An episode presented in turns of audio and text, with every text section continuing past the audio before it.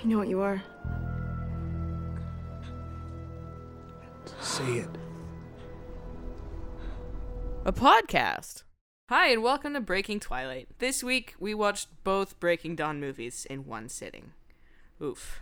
I'm Steve, your playback at 2x speed host. I'm Gwen, your secret double twist ending host. We also have two guests today. Double the movies, double the guests. I'm Alex, your host, your ghost host. I'm Space, your coffee aficionado host. I didn't realize that Alex was going to do a Disneyland thing. I read it in the copy. I saw it here this whole time, and it took you doing the voice to be like, wait a minute. Is this a Disneyland thing? I don't... Oh, man. I can't believe you didn't realize what I was doing. Did you guys ever see The Haunted Mansion? No. I've been to the Haunted Mansion one time. Wait. Okay. Which Disneyland is Haunted Mansion at? Is Disneyland or Disney World? It has both of them. Okay, both so I've been to the Disney World one. Okay. I've never been to a Disney place. The narrator. All right, well. Your ghost host. Your ghostess with the hostess. Your hostess with the ghostess. I would like to clarify that Space's intro this week is a direct result of the 25-minute coffee discourse conversation we had before we started recording.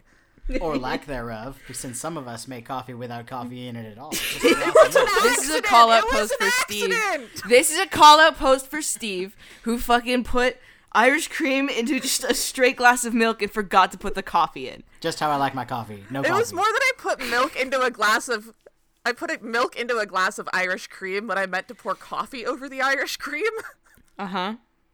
So as we were saying, before we started once again discussing coffee. We've been together about a year, fellow listeners. Haven't we? It's been a while. It's time we take our relationship to the next level. Which means you've unlocked Gwen and Steve's super secret backstory lore.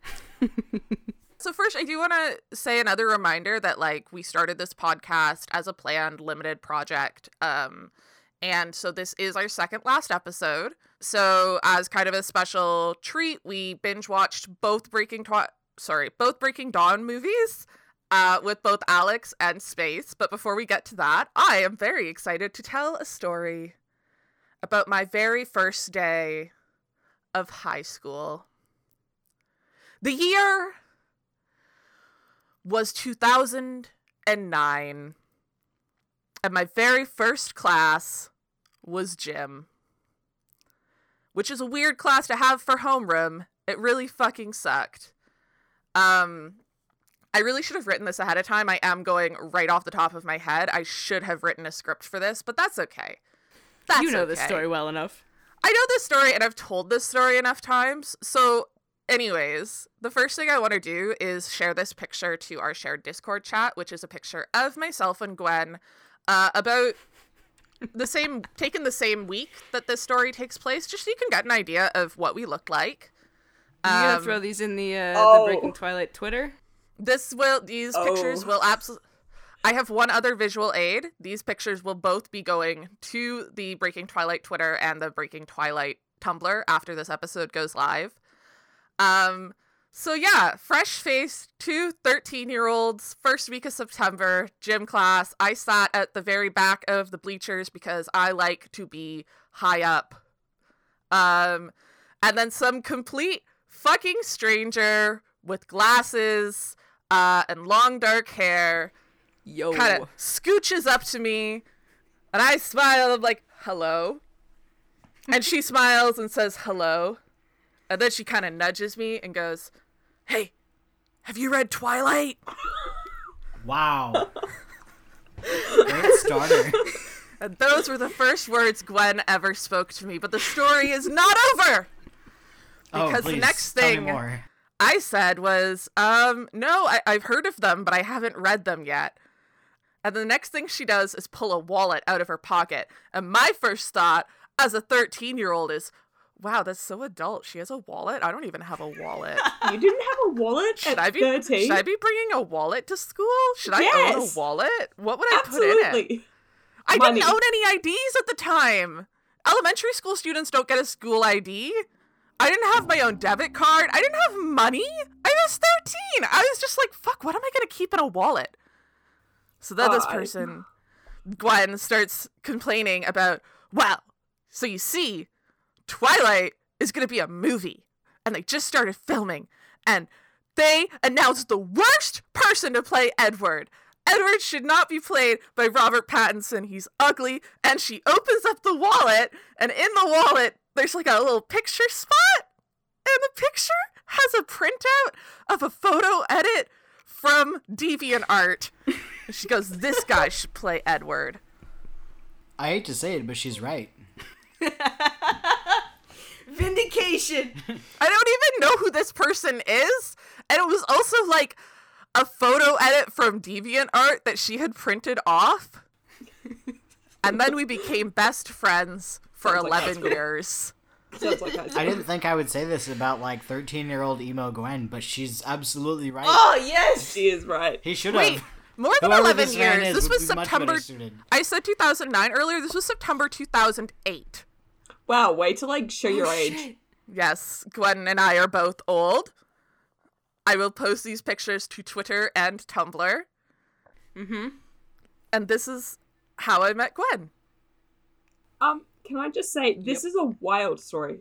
Holy heck. Wild story. I hate that you said that this episode was going to be a treat. We treated ourselves by watching these movies back to back. I said it was the same not a thing. Treat. It was not. You and I had very I didn't mean a treat for us. I meant a treat for our audience because they got two guest hosts. Yeah. That's right. If I was our audience, I'd be sick of listening to me too.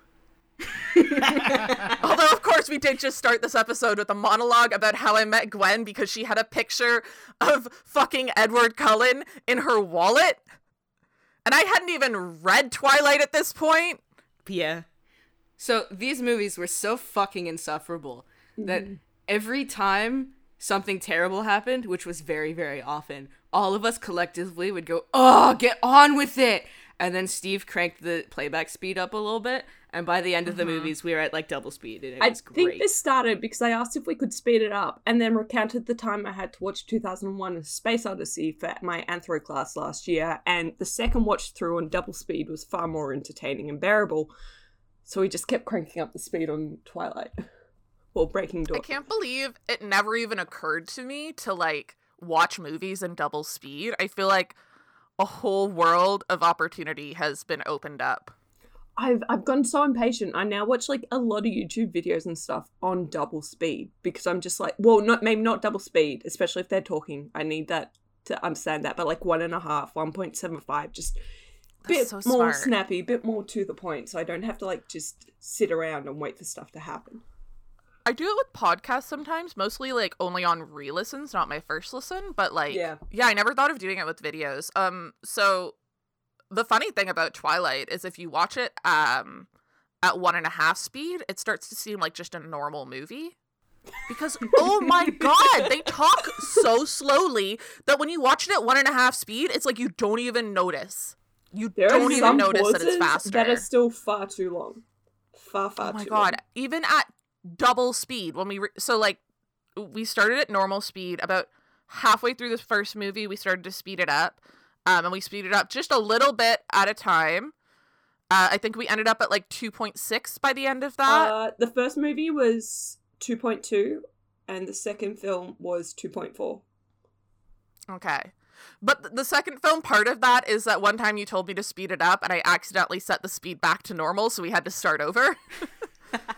Otherwise, we would have probably been at like 4x speed by the end. It was so... They were like a painful 10 seconds while we sped it up again. It was so bad. I don't even know what we were in the middle of, but it was boring as heck. Holy crap. It was like Bella and Edward like making out and talking on a couch. It was so boring. Oh my God. The worst part to go back to normal speed. Like, terrible timing. Straight up. It was so bad. I think our criteria was whenever someone was being too dramatic, we sped it up. Basically, whenever there was something that made all of us go, ugh, I hated that. Yeah. We sped it up a bit more. Mm-hmm. It was great.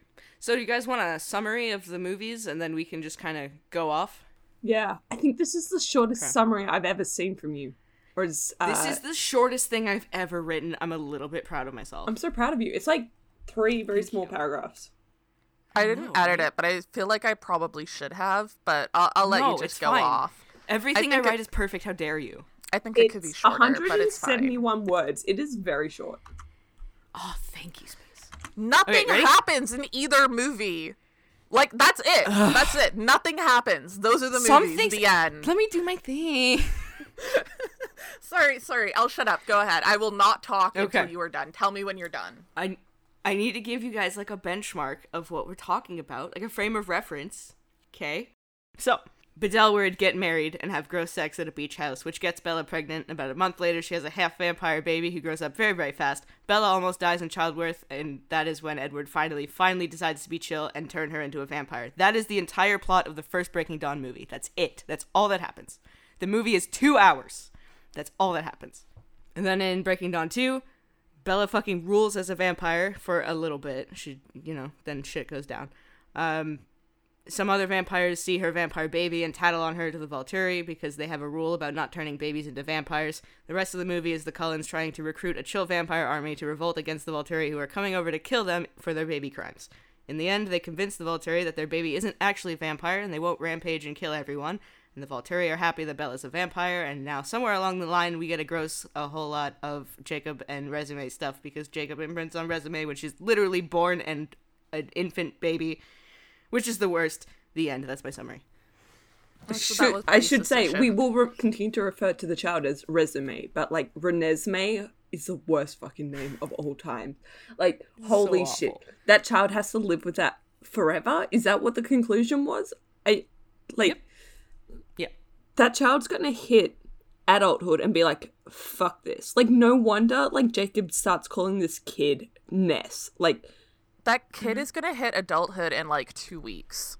Yeah, absolutely. And they're gonna be like, actually, what the fuck? Also, I'm sorry, you can't teach a child that much shit in the space of 5 months. Like, might be physically an adult, but mentally, no. God, no. For fuck's sake, no. Okay. Just to go chronologically through, like, things about this movie. Sorry, someone was texting me. I'm going to turn my phone over to be polite to all of you. Just throw it onto your bed. That's what I do in the middle of meetings. I was texting her while Gwen was giving the summary. I'm terrible. Wow. I'm a bad podcaster. Damn. I'm going to leave this in. It's Adela, and Adela also has a podcast called Pot or Not that is kind of... I can't believe I'm trying to roast you and you're using this as an ad spot. I really love Adela, and I'm very proud of her, and her podcast is very fun, and you should, if you like Harry Potter and hate J.K. Rowling, you should listen to it. Moving on. It is pretty good. So... First off, why were these split into two movies? Almost nothing happens in either movie. They have less plot than, like, all the other books combined, in my opinion. Isn't this the biggest, like, thickest book of the series? Apart from, obviously, Midnight's Sun, but that's, like... Yeah, but there's no plot. Nothing happens. So anyways, I want to talk about, like, the reason we started speeding up the second movie is because the first movie, the entire first half of the first movie is literally my least favorite trope in fantasy fiction, which is just fucking discourse on whether or not it's safe for them to have sex. And you would think, that doesn't sound like a trope in fiction. What are you talking about? But I would like to say, I have been watching iZombie recently, and that is also a fucking trope in iZombie. And I'm like, if I had a nickel for every time I watched a fantasy fiction where there was multiple hours of discourse over whether or not two characters should morally fuck or not, I'd have 2 nickels, which isn't a lot, but it's weird that it happened twice.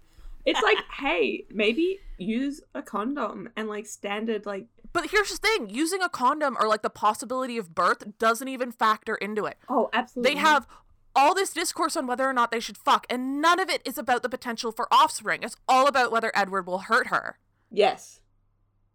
And then he, quote-unquote, does, and you see Bella after they finally fuck, and she's covered in bruises. Those are, like, bruises that you could easily get from walking into a fucking cabinet. As someone who has walked into the corner of a table several times. In the book, it was a bigger deal. She was, like, severely injured. Yeah, they definitely downplayed it in the movie, but, like, the movie bruises are kind of, like, normal bruises you could get from having rough sex. It's not even, like, that severe. But in both the case of this and the case of iZombie, it's like, all of this could be solved if you weren't fucking straight people who only know one way to have sex.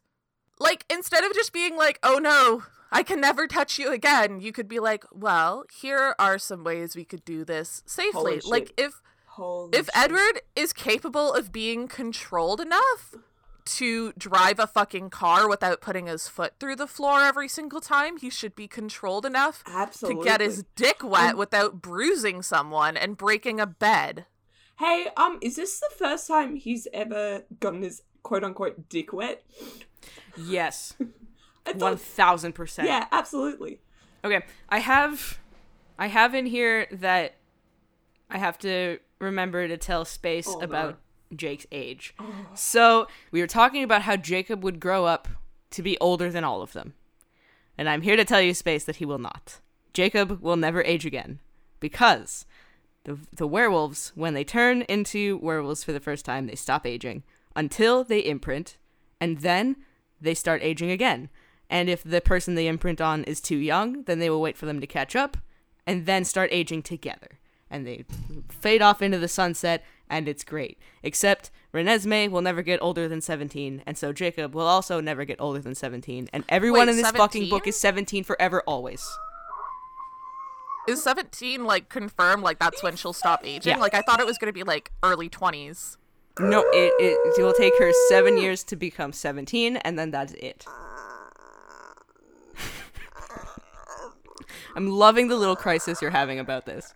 She's just like, I love that that's just, like, a complete arbitrary age. Just like, yep, 17. Yep. I fucking hate this so much. God.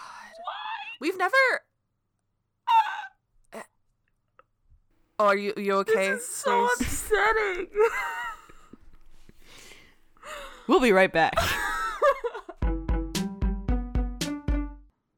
I mean, to be fair, they can be whatever age they want because, like, yes, they stopped aging at this age, and Renesmee will never actually be 17. She'll age to the level of maturity of a 17-year-old and then stop aging.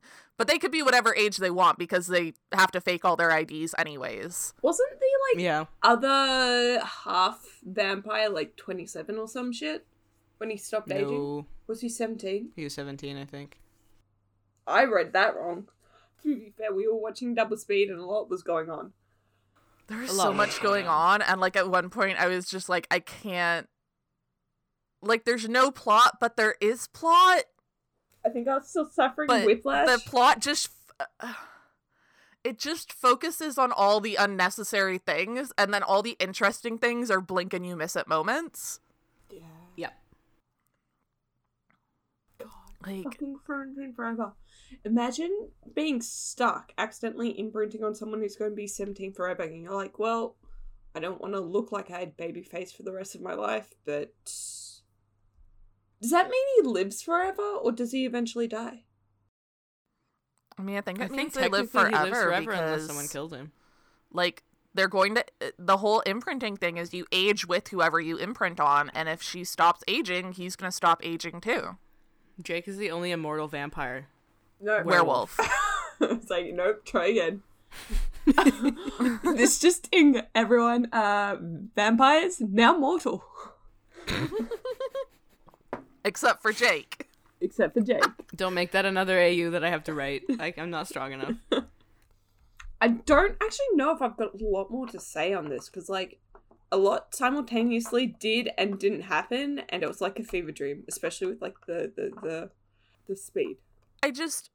I already said this, but I think, like, a lot of the confusion that has been had is, like, when there is half a movie of discourse about whether or not they can have sex, it has nothing to do with offspring. And it's, like, just insane to me that in all of that thought, everyone put into morally whether or not Edward and Bella should fuck. Which is wild. Literally everyone in the movie weighs in on it. And it's like, why? Why must you do this? But anyways, no one, not a single person in the movie ever considers the possibility of offspring. Like, everyone is shocked, but they're like, ah, oh, Bella's pregnant. Absolutely even nobody saw it coming. And it's just like, why is this something you wouldn't have considered? Why was this not thought about? Say it into the microphone. Ugh.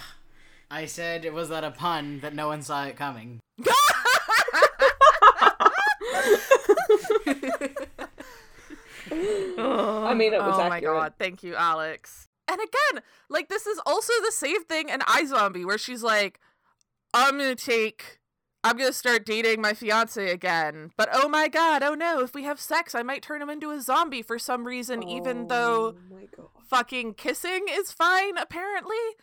And it's like, we're gonna need to circle back to that in a different conversation. What the fuck?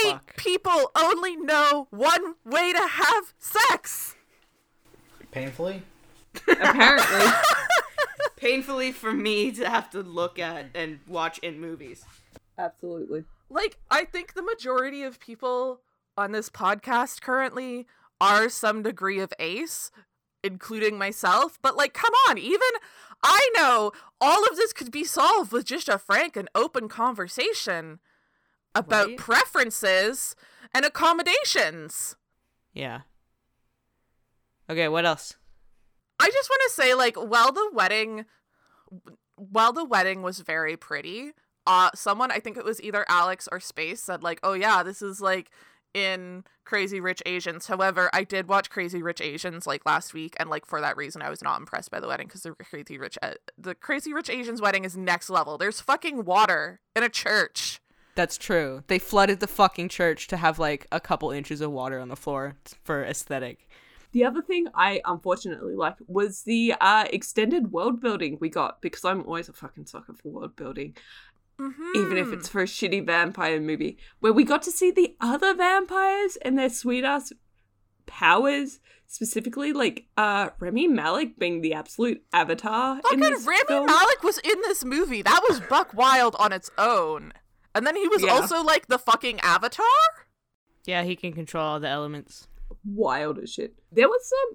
I'm not going to say all of them were cool, but, like, some of them had pretty good aesthetics, specifically the guy who showed up and then immediately said, hey, yeah, I'm going to go fucking hang out in your attic and not socialize with the 50 other vampires that are in your household. I'm like, mad props to that guy. And also, like, every time he rocks up, he's, like, standing in a tree being dramatic and looking like an absolute druid of the woods or something. And I respect that. We also got the information that, like, Laurent was planning on transitioning to be a vegetarian vampire before he got murdered, and that fucking sucks. I'm so sad. Laurent was really cool. Yeah, that was shit. I'm like, wow, why didn't that come up at any point and put a stop to his death? Like I haven't seen the first movie. You haven't seen the first two movies, but in the first movie, he warns the Cullens about the big bad and, like, gives them a chance to get Bella away and, like, probably help, like, without him, like, he probably saved their lives by giving them that information. And then in the second movie, he does try to kill Bella. And then it's right after that he gets killed. Oh, well, anyways. Why not? That's some mad mixed messaging stuff. Right? Smaying knew he had to be killed off because he was too cool. My man Laurent was done so dirty by these books and movies. Anyways, I would like to say, like, this movie continues to follow the rule of, like, bad YA writing, where basically the more degrees of separation you have between yourself and the main characters, the more interesting a character you actually are. Yeah.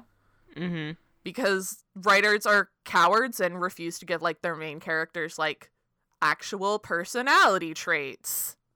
So, like, there's basically a montage of us meeting all these other vampires who have all these other, like, different powers and stuff that are really cool and interesting. There's, like, a couple of, like, Amazonian vampires that show up. Absolutely. And they have the power to make you hallucinate. Super cool. But then there's also, like, more instances of, like, basically the Twilight movies and the books in general using people of color as props. Yeah. I am big mad that Bella was denied being a vampire for so long because she's so fucking good at it. Absolutely. She's like so much happier as a vampire. She's like running around and jamming, and she like has the first day that she's a vampire, she comes across some human people, and she's like, I can't eat them, they're human people. And Edward's like, holy shit, I can't believe you just did that, you were just born. And she's like, yeah, it's not what, like, it's hard. Hey, can I bitch a short section, like, kind of related to that scene? So it's not some people, it is a singular person. It is a singular rock climber on their own, climbing up this big-ass fucking rock cliff face. Hey, true. That's not safe. That rock climber has no fucking rope, no gear at all. Highly dangerous. Like, that is... That's a thing, though. People do that. Yeah, and no one to fucking spot them or watch them. Like, that is incredibly dangerous. Yeah. Like, if you are climbing something that, like, height as well, you would want some form of, like, safety as a climber myself. Obviously, they have a person standing at the bottom ready to catch them. I'm going to fight you. Don't assume that they don't have precautions just because you didn't see it in the thing. There are ways to have precautions climbing in that way, because you nail... like supports into the rock face as you climb. I know this because as a 12-year-old, I read a book. I read Everest, the 3-book series about some random teenagers climbing Mount Everest. Okay, I have a lot. You guys remember those series? This is going to be a. However, you don't do it alone. Vaguely. You usually have two people. No.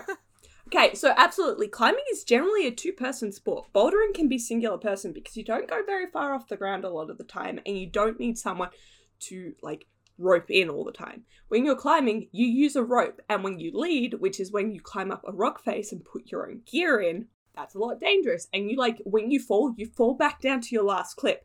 Now, what I will specifically go against, Alex, on your point of someone is waiting at the bottom to catch that person. First of all, they would both die if that person climbing landed on the person at the ground. Secondly, Bella's waiting at the bottom. I almost think, like, Alex was making a joke. We know there is a ledge halfway up that rock face because Bella and Edward stand on it for Edward's comment of, oh wow, your self-control is so good and strong, and then she yeets herself into, like, the forest again, which is so funny. I love that part. So, like, for climbing, it is not unusual to have multiple legs of a journey. So you climb up to a certain point, and then you, like, pull up all your rope, and then you start again. That ledge is the perfect point to, like, set up and start again. This person is just free climbing with no fucking gear. Just, I don't even think they were wearing a harness. So my question is, how do they have that much chalk on their fucking fingers?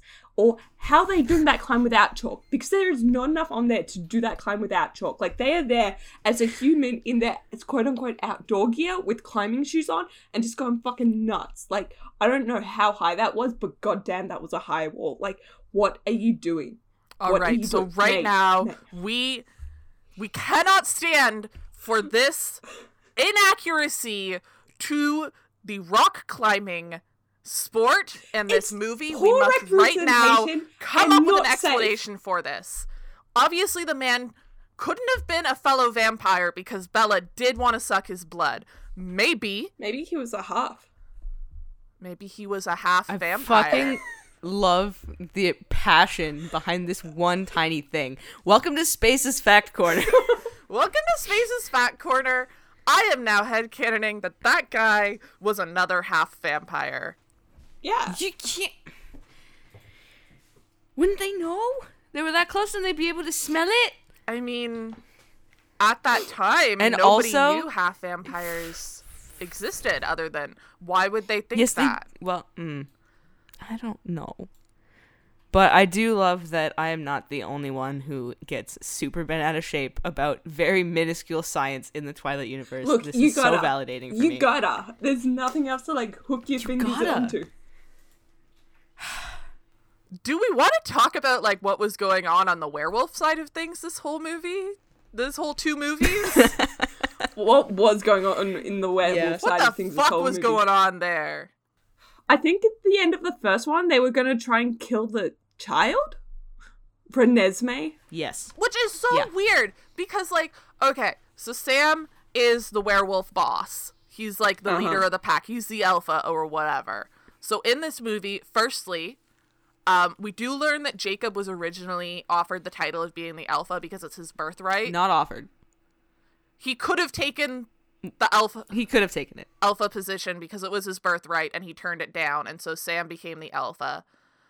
Which makes sense. He was fucking like 16 when he became a fucking werewolf. You shouldn't be leading a fucking like, what is basically, what's the word when you're like a military, but you're like a group of the like a small, like a troop. You shouldn't be the troop. A troop of werewolves. You shouldn't be leading what is basically like a small militia when you're 16. Okay. So it makes sense for the title to go to Sam, who's a bit older and married. So in the beginning, Jacob's basically like, oh, I'm going to fucking kill Edward. When they get back, I'm going to kill him. I'm going to kill Edward. Edward's going to die. Sam's not married. Oh, is Sam not married? I thought Sam was married. No. Oh, he'd imprinted on someone, but they weren't married yet. Yeah, right. Okay. But, like, he was a bit older than Jacob, right?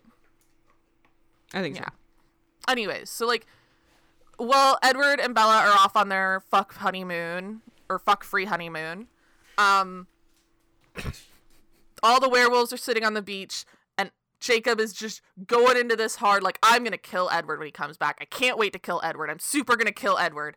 And Sam is like, dude, motherfucking chill. The Cullens are not a threat. You are not going to break our treaty and kill Edward. And he's like, ugh, I should have been the fucking alpha. And, like, whatever. Everything moves on. And then they find out that Bella is pregnant. Something that's never happened before. And there is no reason to assume the baby is going to be a threat. It's going to be a baby. None of the vampires have indicated that they're not going to keep the baby under control.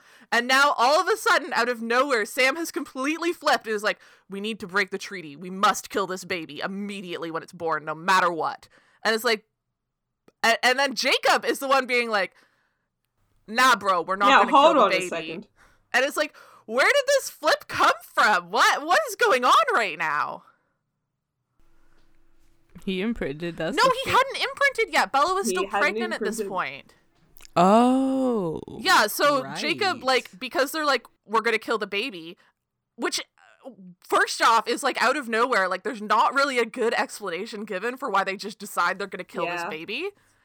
And then Jacob is like, no, it is my birthright, and I am the alpha, and therefore I am going to protect the Cullens. And he goes and protects the Cullens, and Leah and Seth both break off from the main tribe and join him. So, like, now there's two wolf tribes, and Jacob's the alpha of the second one. Oh, my God. And it's so just, like... On the topic of Leah, like, Jacob's like, I don't want you here, leave. And Leah's just, like...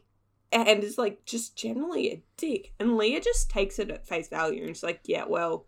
being unwanted isn't new for me. And I'm like, honey. I love Leah. Honey, you should not have to fucking stand for this bullshit. Like, this is absolute disgusting. Yeah, like, she's treated like shit. Holy crap. In both groups, and it fucking sucks. And then, like, the reason the fight ends, so the baby gets born, and then the original wolf pack attacks to, like, kill the baby. Because they're like, baby's born, we gotta kill the baby, for some reason. Some just, like, plot convenient, because we needed this to have some kind of plot, so this is what the plot is, even though it makes no sense. And then Jacob imprints on the baby, and due to a loophole in werewolf rules that has never been mentioned before, werewolves are... Werewolf imprinting law, it is illegal for a werewolf to harm someone that another werewolf is imprinted on. And so just like that, what happens if you harm your own fucking imprintee? Well, that's happened. What's her name? Yeah. Emily. So what the fuck, Sam? It's illegal. Now what? I thought Sam wasn't with Leah. I thought Sam was with someone else. No, Leah's with... Emily. Wait, Sam and Emily are together? Sam and Emily are together. But wait, Sam aren't they married? You said Emily. Sam wasn't married. They're not married. But they live together, don't they? They live together. It's weird. Okay, but they are adults. We can establish that they are adults. They are adults. They're like early 20s. Okay. They are together. And yeah, he scratches Sam imprinted on Emily. Sam attacked Emily. I mean, when you imprint for life, you don't really need marriage. I guess. I guess it could be like a case like that. Anyway, what matters is that Sam did scratch up Emily's face, and I guess like it's fine because it was an accident. Like, I think they can't deliberately harm. Yeah. I don't know. Yeah, so all the werewolves back off, and they're all friends again, because Jacob fucking decides he's gonna bone a baby. Not right away! Not till... you want to stop and think about that for a hot second before you commit to that, but I guess it's too late. I mean, to be fair, she's only gonna be like a year old when he does. I hate this. Wait, how long does it take for her to be an adult? 7 years. He's gonna bone a fucking 7-year-old. Like, in the body of a 7-year-old. It's both pedophilia and grooming. And I just, why did nobody think about this writing this book? Fucking, why did nobody read the first edit of fucking Breaking Dawn and go to Smayer and be like, hey, Smayer, you realize you wrote in that you're gonna have your werewolf character firstly fall in love with a baby and then basically be like an older brother to her till she's old enough to fuck, which in your book is the ripe age of 7!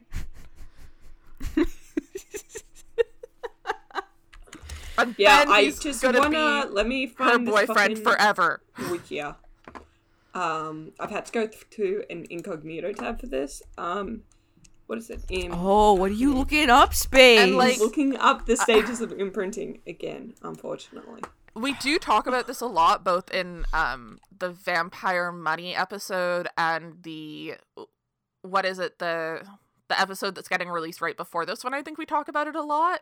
So, like, if you want to hear more of our thoughts on, like, why it's fucked, those are two places you can look. I mean, like, so you start off when imprinting is young. Shapeshifter will act as an older brother. Or, in this case, an older brother. Or generally older sibling. Okay, cool, that's fine, that makes sense. As the imprintee grows older, the shapeshifter will also become their best friend. That's fine, you can have that in sibling relationships. Become more intimate friends, and they change to romantic. Like, at no point does this seem weird that the person you've seen as, like, in the sibling your entire life, you suddenly want to fuck. And I'm like... Well, here's the thing. Here's the whole fucking thing. Two things, actually. First off, the stages of imprinting on someone younger than you are literally just, like, the exact same. Like, you could take out the word imprinting, and it just sounds like the stages of grooming someone. Yeah. Secondly, it's not that someone she's seen as an older brother suddenly she wants to fuck. Because here's the fucking thing. Imprinting is only as far as we know, because we don't know what's going to happen with Leah. That was never resolved in the books or the movies. But as far as we know, imprinting is only experienced by men towards women. It's not a feeling experienced by the women. It's only a feeling experienced by the men. So you mean Renesmee could grow up and fall in love with someone else and go and exist on her own? Yes. And then Jacob has to suffer for eternity with Renesmee not technically that is allowed. Yeah, basically she's expected to reciprocate his love, and he is expected to do everything he possibly can to make her reciprocate his love. But there's no supernatural reason for her to reciprocate his love. It's only that he is imprinted on her. It doesn't go both ways. I hate this so much. I also, like, God, imagine trying to raise someone with, like, the mentality of, like, I'm going to romantically love this person forever, but until then I have to, like, suppress that urge and love them as a person that I might care and look after in a familiar way. And I'm like... I mean, like, the best case scenario here, which they already, like, didn't do, is that when he imprinted on her to be not allowed to see her until she is fully grown. Absolutely. Like, and then let them meet as adults on equal ground. Like, just basically, hey, Jacob, I understand you've imprinted on my daughter. That's fucked. Out of respect, I would like you to stay away from her, maybe see her, like, once a year, like, maybe just on holidays, and not have any kind of close relationship with her until she is an adult, and then you guys can meet on equal terms. But for him to just be there as a constant present figure in his life, and her life, until she ages to full is, like, the worst possible thing they could have done with that situation. Oh, absolutely. And to be fair, I'm pretty sure Bella, to her slight credit in this series, is like, get the fuck away from my child. But then she doesn't look after said child. And, which of the Cullens is it? There are very few scenes with Bella and her child in this movie. And it's absolutely. Like, there's really no... Thank God, because the CGI baby, disgusting. But, like, yeah, Jacob like, spends more time with Renesmee than Bella does. So, like... Yeah, like, it's clear when she's aged to, like, toddler age that, Jacob is basically her nanny. Like, it seems like anytime the child is not with Bella, she's with Jacob. Which is weird because, like, Edward's having no part in her being raised. And, like, she's constantly sending her baby away to be taken care of by Jacob. And it's like, dude, what the fuck are you doing? And, like, also, like, letting the child, like, ride on Jacob's back as a wolf. And it's just, like, there's no healthy way for this relationship to develop. Like, you've guaranteed that right from the start. And it's, like, there was a semi-healthy way for it to be handled. And this was not it. Yeah. You guys want to hear about my favorite part in the movie? Sure. Yes, and I have a feeling I know what it is. Okay. So, it's the end of Breaking Dawn 2. The end of the second movie was also my favorite part because it was over and we were done with it. Stealing my thunder. Unbelievable. I think that's a valid claim. Anyway, I know what you're about to talk about, and I was losing my goddamn mind. Go ahead. All right. At the end of Breaking Dawn, the book, they're having this standoff with the Volturi after, like, this whole build-up, like, 500 pages of them being like, they're going to kill us. Oh, my God. I don't know. What are we going to do? In the end of the book, they have their little standoff.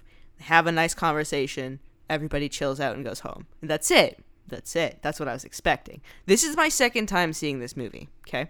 So, in the movie, they have their little standoff, and they have their conversation, and the Volturi goes, no, fuck you, and they start killing everybody.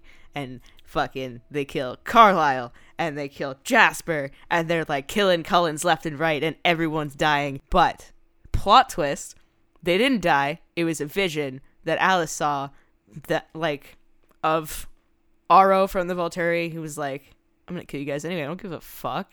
And she was, like, sharing her memories with him at the time. And she was like, you see this? You decide to go on this path. You are also gonna die, because he died in the vision. And he's like, that's where the vision ends. Okay, we can go home. That's where the vision ends. So, I knew it was coming this time. But no one else had seen it. So I was sitting here, grinning like a fucking maniac, and cackling to myself. We weren't on a call. We were just, like, texting. And so I was laughing. And everyone else was like, what the fuck? What is going on? Oh, my God. I can't believe they killed him. And I was having the best time because I knew this was coming the whole time, the whole way up. It was the best. Right. I forgot to say this at the beginning. This is why no one likes you, Gwen. This is the first. Like, I read all these books in high school, but I never actually watched the last two movies until this week. So this was the first time I saw them.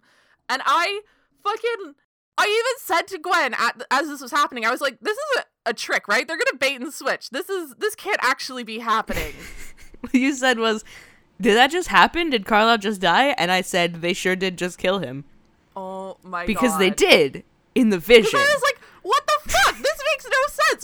And, like, I was fucking losing my shit because Carlisle died and then Jasper died. And I was like, I don't remember any of this in the book. Was this just, like, a decision they made for the movie? What kind of fucking bad writing is this? This is shit writing.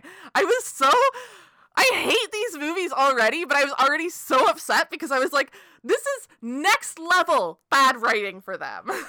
So I was big mad because I've only seen 3 films. But I was big mad that I sat through 3 fucking films, even if the second 2 of those were at, like, twice speed and then some, and they all just died in the end. Like, that pissed me off so much. Like, surprise! Imagine getting that far through the series and then finding out everyone goddamn dies.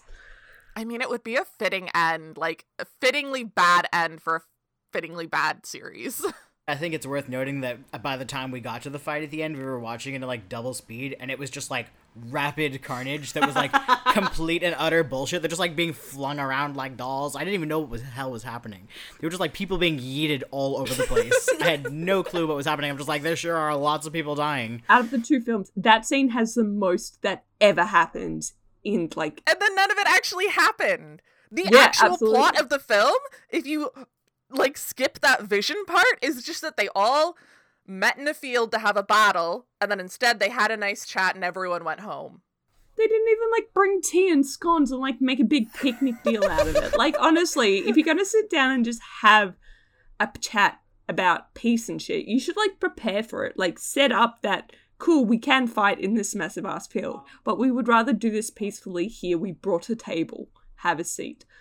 They super did not want to do that, though. The worst part about it is that they were, like, building up to this, right? They spent a whole, like...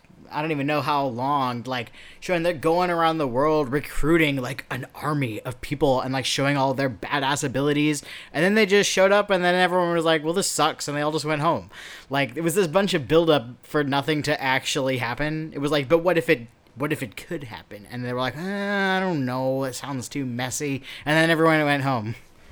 I'd like to bitch about the Japanese vampire that shows up for a hot sec and then immediately gets killed off. Like, it's like, oh yeah, Carlisle was still waiting for you, then immediately kills off. I'm like, that scene was nothing. It did not need to happen. Like, there was... I think it was supposed to, like, illustrate how ruthless the Volturi was, but yeah, it was... We already know that the Volturi is meant to be ruthless. It's been explained. Most of the scenes in the movie didn't need to happen. Yes, absolutely. But this one in particular, it's like, here, have this minor character of yet another, like, racial variety that is not white American, and killed off immediately. And, like, that holds no purpose in the greater film. There was no point to it at all. But alas, it happened. Did space drop? Oh, did space drop? No, in space, no one can do this. No, I shouldn't bitch about that. Oh, are you back? You're back. Did I go? Yeah, you did. You did. No! But it's fine, because you're recording on your own back to the computer, podcast. So, like, everything you said will still be there when we do the recording. Oh. Yeah. Oh, we'll just react separately. Mm. Yeah. I'll add in a reaction afterwards and be like, yeah, right? So. Thanks. Thanks for the support team. It means a lot.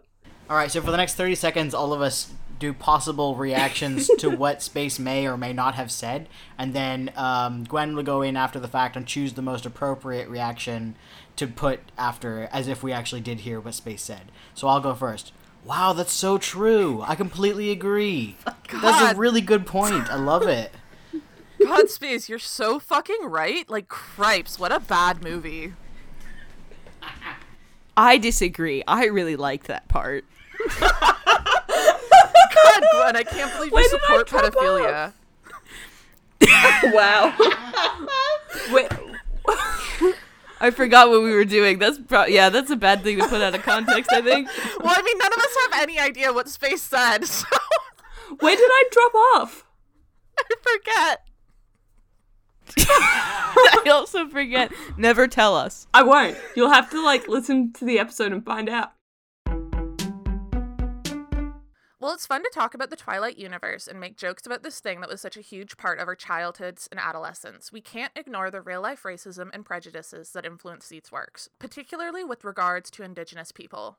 We would instead like to draw your attention to Truth vs. Twilight, a collaborative effort between Burke Museum and the Quileute Tribe to inform people about their real-life culture and history. We strongly recommend that you take a look at their website. You can find a link in the show notes. You'll also find a link there to their Move to Higher Grounds website, where we encourage you to make a donation.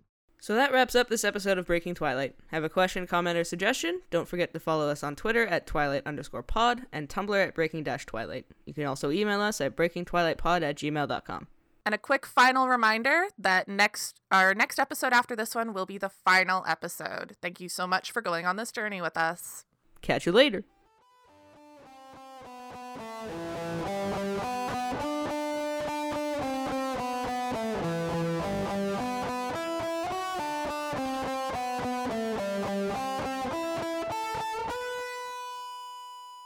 The basics, those are the two options here for how Edward impregnated Bella.